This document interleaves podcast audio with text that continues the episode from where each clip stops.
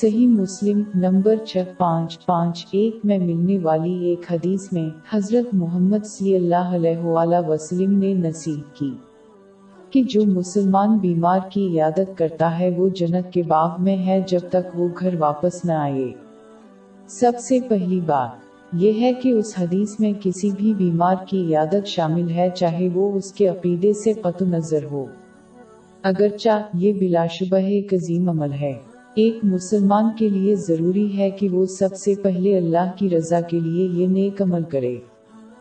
اگر وہ کسی اور وجہ سے ایسا کرتے ہیں جیسے لوگوں کو دکھانا، وہ اللہ سے اجر نہیں پائیں گے۔ اس کے علاوہ وہ اسلام کی تعلیمات کے مطابق بیماروں کی عیادت کرنے کے آداب اور شرائط کو پورا کریں تاکہ ان کا اجر حاصل کیا جا سکے۔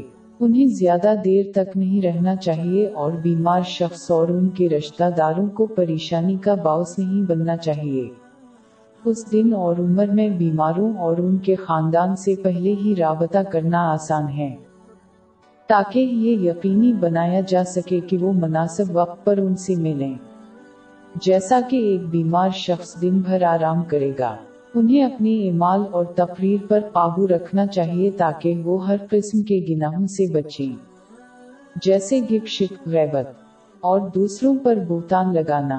انہیں بیماروں کو صبر کرنے کی ترغیب دینی چاہیے اور صبر سے وابستہ انعامات پر تبادلہ خیال کریں اور عام طور پر دنیا اور آخرت کے حوالے سے فائدہ مند امور پر تبادلہ خیال کرتے ہیں۔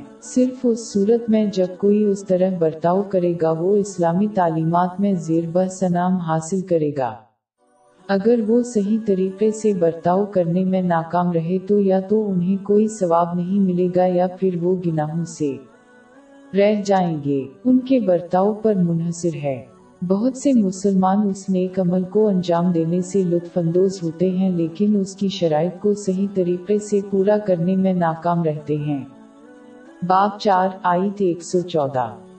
ان لوگوں کی بہت سی مشورتیں اچھی نہیں، ہاں اس شخص کی مشورت اچھی ہو سکتی ہے جو خیرات یا نیک بات یا لوگوں میں صلح کرنے کو کہے، اور جو ایسے کام خدا کی خوشنودی حاصل کرنے کے لیے کرے گا تو ہم اس کو بڑا ثواب دیں گے۔